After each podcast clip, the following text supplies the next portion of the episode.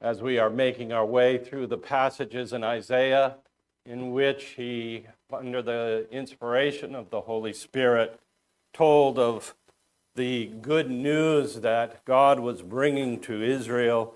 We come tonight to Isaiah chapter 9.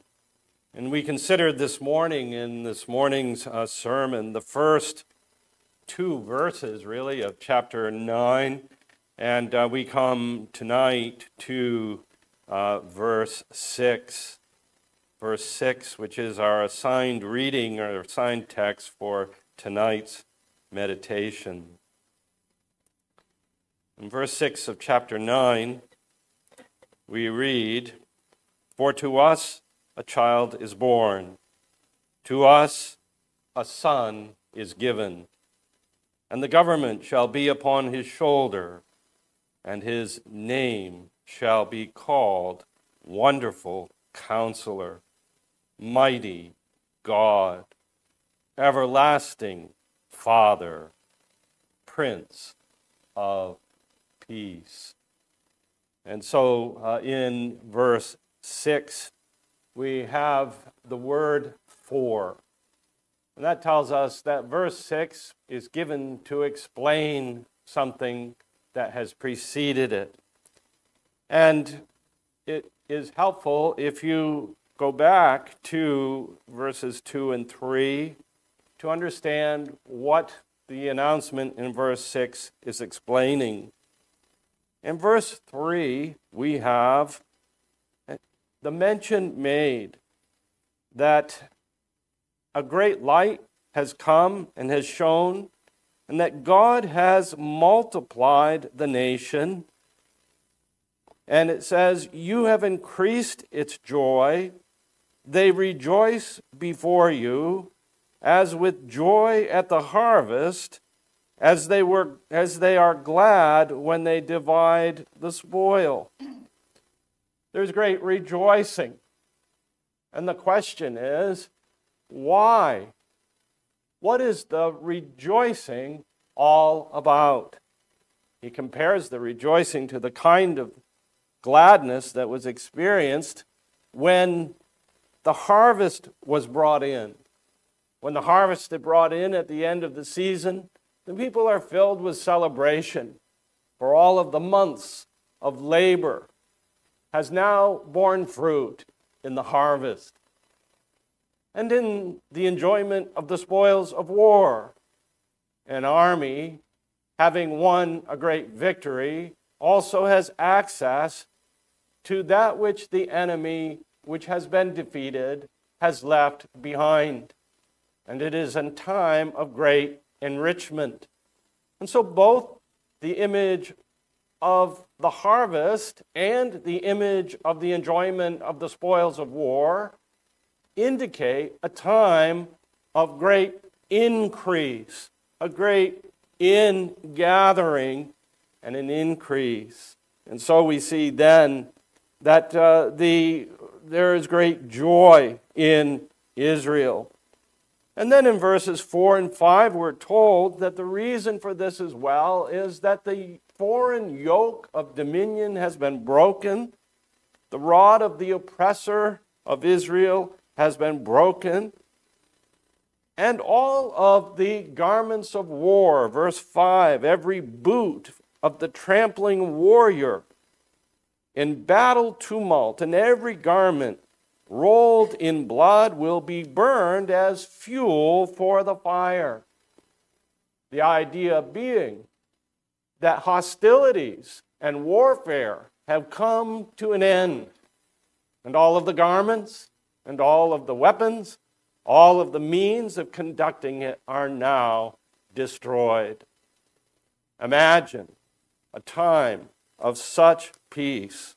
Would it not be a time of joy? In verse 6, we are told another reason for the joy. For to us a child is born, to us a son is given and the government shall be upon his shoulder, and his name shall be called Wonderful Counselor, Mighty God, Everlasting Father, and Prince of Peace. And so we notice that the gift that is given to Israel, that is the cause of her peace, is the birth of a child. In contrast to the military might of the nation of Assyria, which posed a great threat to Jerusalem at this time, God places before the minds of his people a child that is born. This child will bring deliverance. This child will bring a state of peace and the cessation of hostility. And it is the child that is emphasized, is first in the original language. And this child is a gift, it is given by God to his people. But the second thing we notice about this is that this child is given authority. He is the one who has the government upon his shoulder, and his, he also has a name. And so this one is a royal person. He is the heir of the promises made to David. And that root promise of a son that would come from the body of David and the one who would come from your body, God said to David, I will establish his kingdom, and he shall build a house for my name, and I will establish the throne of his kingdom forever. So, this child that is announced is a child who is a king. But we notice as well in verse 6 that he is given a fourfold name the name Wonderful Counselor, Mighty God, Everlasting Father, Prince of Peace. To describe the name of God is to describe his essence, his substance, and what he is. It is not to say that this child will be called by these names as he lives his life, but it is to say that the Bible describes him using these names. And they are names that convey that he is not only a child who is born in an ordinary way, but he is unusual in that he is God as well. It indicates the fact that he is not only man, but he is God. I don't have time in our brief time that we have tonight to go into all of the that could be said about these names. But we could just note briefly that he is called by the name Wonderful Counselor. For him to be called Wonderful Counselor is to know that he is the one in whom is contained all wisdom. And he speaks the truth, and he speaks wisdom and the counsel of God. He is called Mighty God. That is, he is powerful. He has the power of God. And the work that he does, he does in the strength of God. And it is necessary for him who is truly man, if he is to do the work that is given to him to do, that he do it with all of that value and all of that power that comes from his Godhead. He is God, and therefore, what he does and what he accomplishes is infinite in value. He is called the everlasting Father. He is the one who is the, who is the shepherd of his people. He cares for and provides for Israel. He acts as a father would provide in his family. He cares about his children. He is tender hearted toward them, and he comes to their rescue and saves them from their distress. That is what a father does, and it is what God, this one, this child who will have this name, he is an everlasting father to his people. He guided the children of Israel, he brought them out of Egypt, he led them through the wilderness and he led them into the land of Canaan, their inheritance. But it is the title Prince of Peace that I wish to uh, have us consider most tonight. The title Prince of Peace is the climactic title. It is the one that is mentioned at the end. He is the Prince of Peace. And so this is a bit baffling to those who are looking for peace in a this world political sense. To the superficial observer, Jesus in his life did not break the power of Rome. Rather, it would seem as though Rome broke him. And so he did not establish the golden days of David and Solomon. You remember that Solomon lived in great wealth and splendor. And Solomon was blessed with a reign of peace in which all of the nations around Israel were subjected to her. And it is this that this political sense of the peace that the, so many of the people of Israel uh, looked for this. And so it would seem to the superficial observer that Jesus did not accomplish a peace, and yet peace is here mentioned that it is his signal characteristic. He is the Prince of Peace. And the angels sing to the shepherds, Glory to God in the highest, and on earth peace. And on earth peace. So he is the one who is the light, as we saw this morning. And that light not only is a light that illumines and gives us the knowledge of the glory of God, as we saw this morning, not only does it come to us from outside, and it, it is it, it takes us beyond our natural reason. Not only is he the source of all knowledge, and not only is it the case that he dwells with his people and reveals the glory of God, but what we learn here is that he accomplishes a peace. He accomplishes a moral peace. And this is what I would say about this.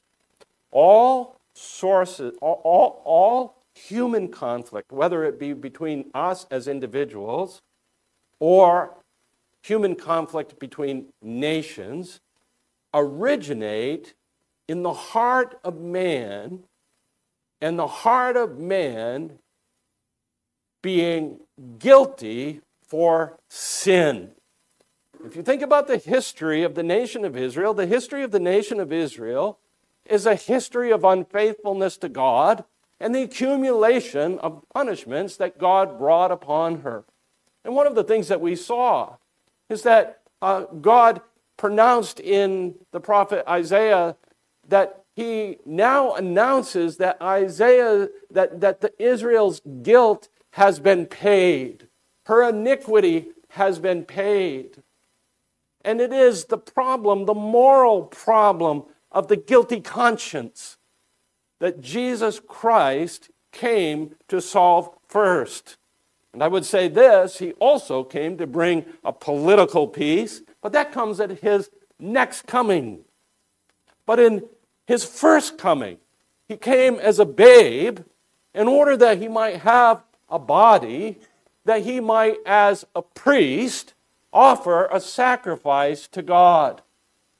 And he deals with our moral guilt before God for the sins that we have committed against him. And so he is the source not only of revelation, that is, of the glory of God in the face of Jesus Christ, he is the source, he is the light that brings freedom from guilt. And it is this, it is this that I wish for us to consider tonight. And to explain this, the Apostle Paul uh, is helpful to us.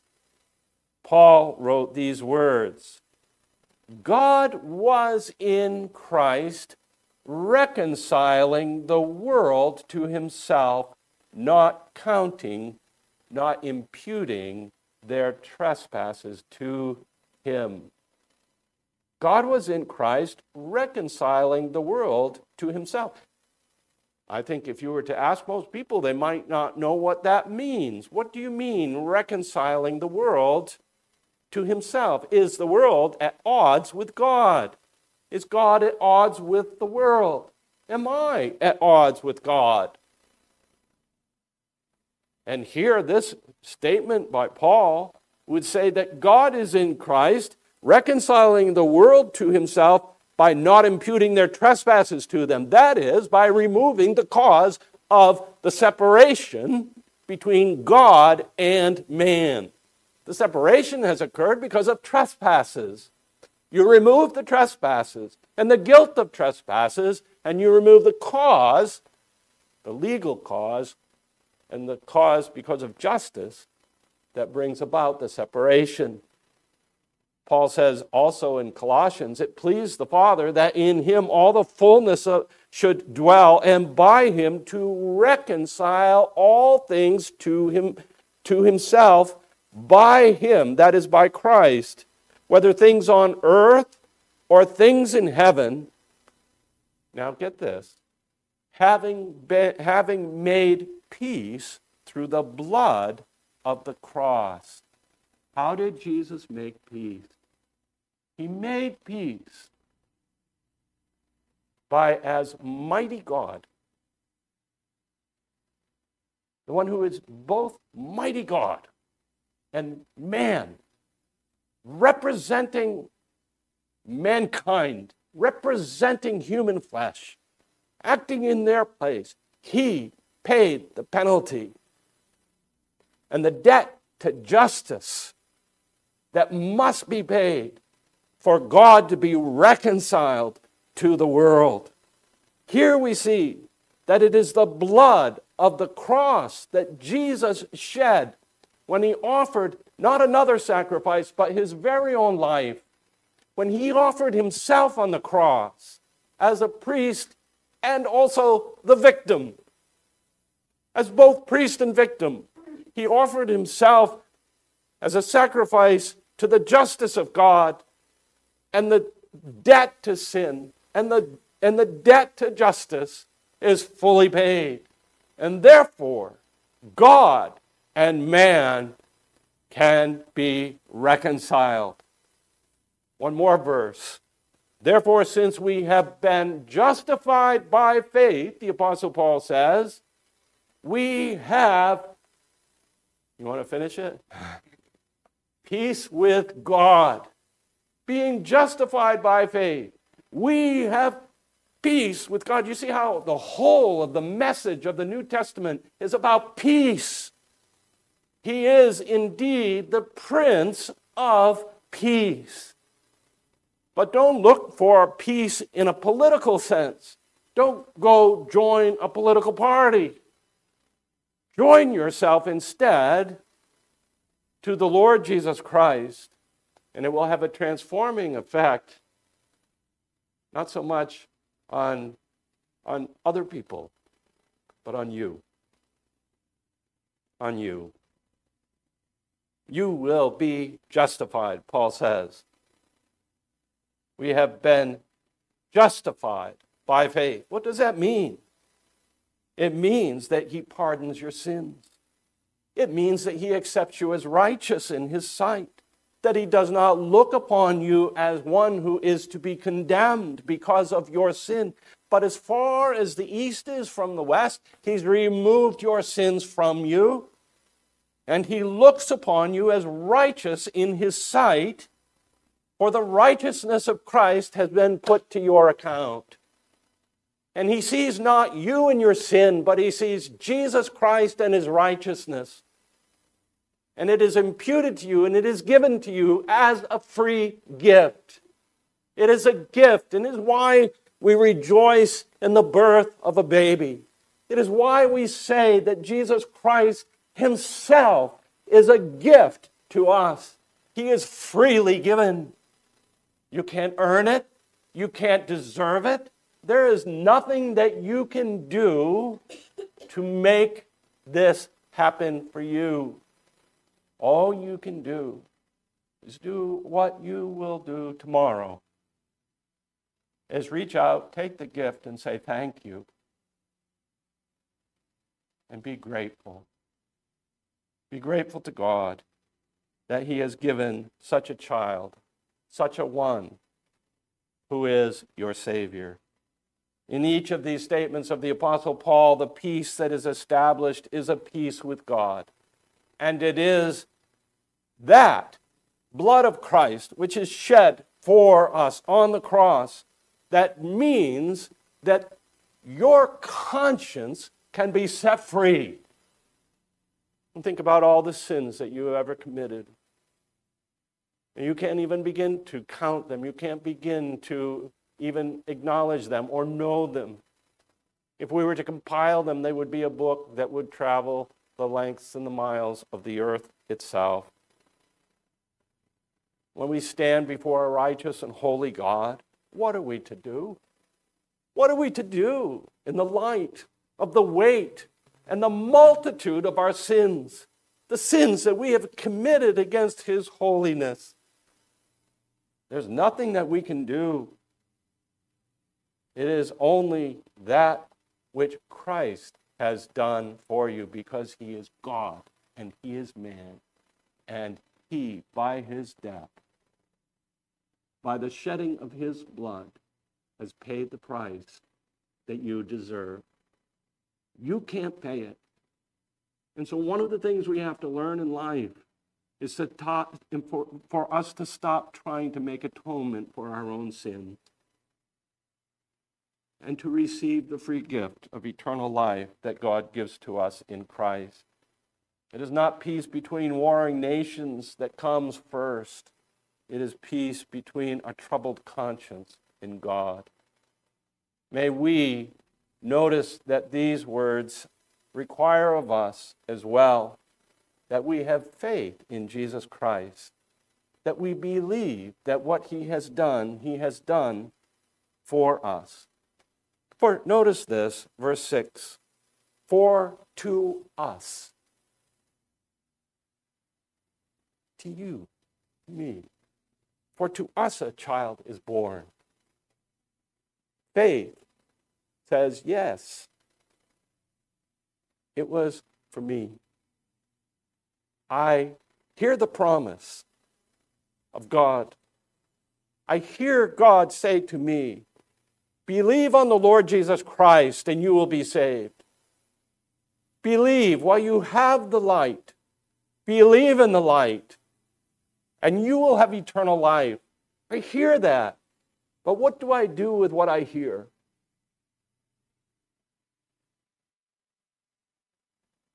What we are to do is to acknowledge that we are guilty, to repent of our sins, and turn from them and believe what Christ has done for us. And place all of your confidence, all of your hope, not on anything that you can do to make up, not any good works that you may do, but in Jesus Christ and Jesus Christ alone.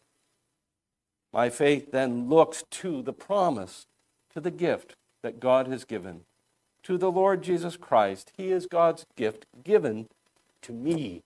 See, it's one thing when we talk about these things in general, and it's another thing when we say, yes, He is God's gift given to me.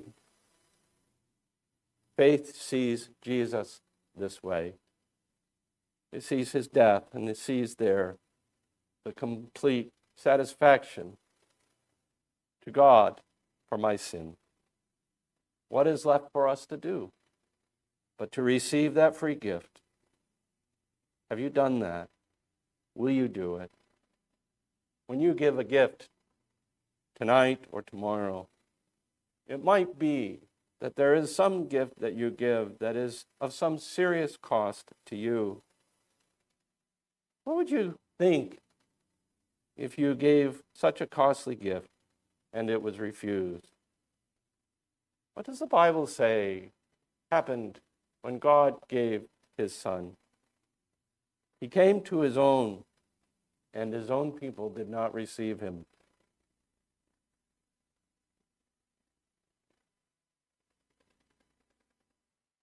He came to all who sit in pews who hear about him, who are known to be his people. He came to his own. And they didn't even recognize him or receive him. But here's the promise to all who did receive him, who believed in his name, he gave the right to become the children of God. Do that. Do that tonight and do it for the rest of your life. May it be the case that we hear these words of Scripture, realizing that this child, this one who is born to us, who is the Prince of Peace, that he is my Prince of Peace. He is my Prince of Peace. Come now, let us reason together, says the Lord.